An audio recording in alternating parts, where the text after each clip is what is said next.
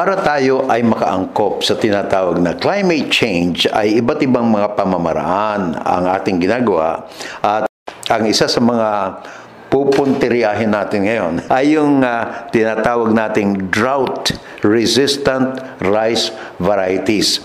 Kung ano ang ibig sabihin nito, ang magpapaliwanag sa atin ay si Mrs. Aurora Corrales, head ng Technology Management and Services Division ng PhilRice. So, tama po yung nasabi ninyo na marami tayo ngayong mga binhi or variety na para sa mga sahod ulan. Kasi po, Itong taon po na ito, yung 2015 saka 2016, ay nabanggit nga po yung El Nino.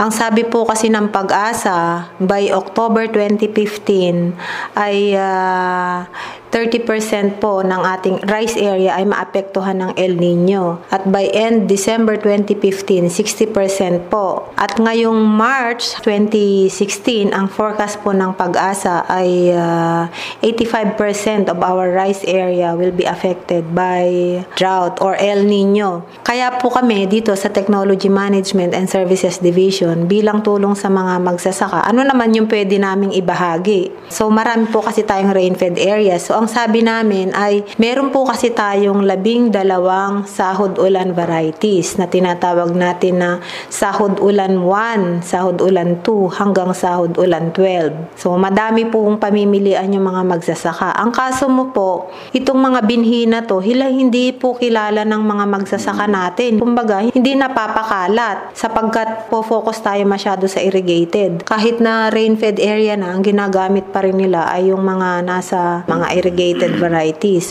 So kami po, ang ginawa nga namin ay intensively this season dahil nga po sa El Nino, yan, promote po namin yan. At marami po kaming mga sites na nabigyan po namin ng sahod ulan. At itong mga sahod ulan na to, yung minsan iba, ayaw po nilang gamitin dahil ang sabi nila ay mahinang umani. Pero hindi po ganon. Ito pong mga sahod ulan varieties na to ay pinaghirapan po ito ng ating mga breeder. At ito po nag excel sa mga sahod ulan areas. Hindi po ibig sabihin na pagkasahod ulan ay mahina yung binhi. Kaya lang po talaga ang limitation po natin kasi dito ay tubig. So masasabi ko po sa mga magsasaka, subukan nila ito dun sa mga lugar na talagang kapos ang tubig. Eh napakarami po nito. Yung pong sahod ulan 11 at saka sahod ulan 12, yung tinatawag natin na NSIC RC 346. Ito po yung uh, mga early maturing varieties natin eh sa loob po ng 103 hanggang 105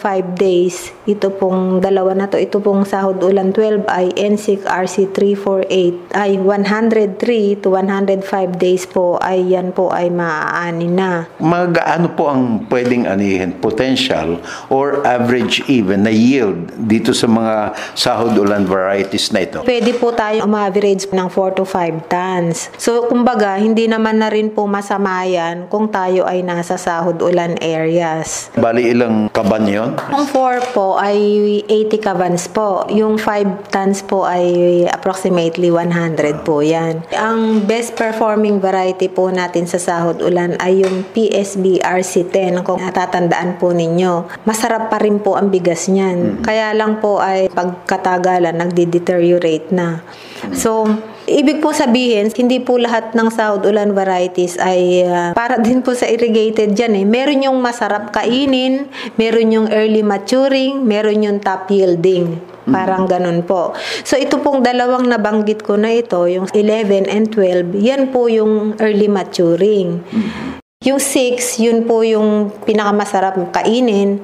Yung pong 7, yun po yung top yielder. Okay. Pag gumamit ang mga magsasaka ng ganitong mga uri ng palay na sinasabi na nating drought tolerant, pwedeng magtagal siya, mabuhay at paganihan na uh, kahit na hindi gaano marami ang tubig. Meron bang mga special na pamamaraan or modification sa paraan ng pagtatanim sa kanila upang maabot yung optimum na yield. Sa kasalukuyan po ay binubuo ng ating ah, research and development group kasi po yung best management practices po ay binubuo pa lang natin. Sabi ko nga, meron tayong binhi, pero yung para sa sahod ulan na mga best management practice, hindi pa po nabubuo. Pero nasa panahon na po siya na binavalidate. Actually, meron na pong na-draft. Kasi po yung palay check system natin, narinig nyo na po, yun po ay for irrigated areas.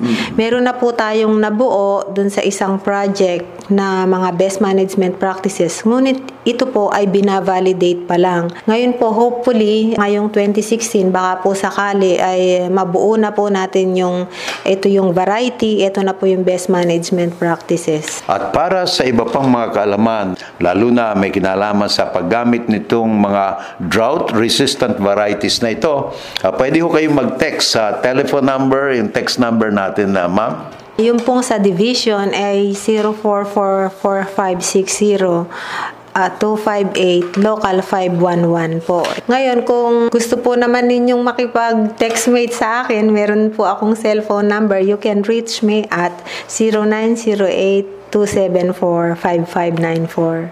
Ah, para po sa kaalaman ng lahat ng mga magsasaka, kung meron po kayong problema kahit na ano related sa rice production, ito po ang aming text center 0920-911-1398. Sasagutin po kayo kaagad dyan basta nag-text po kayo.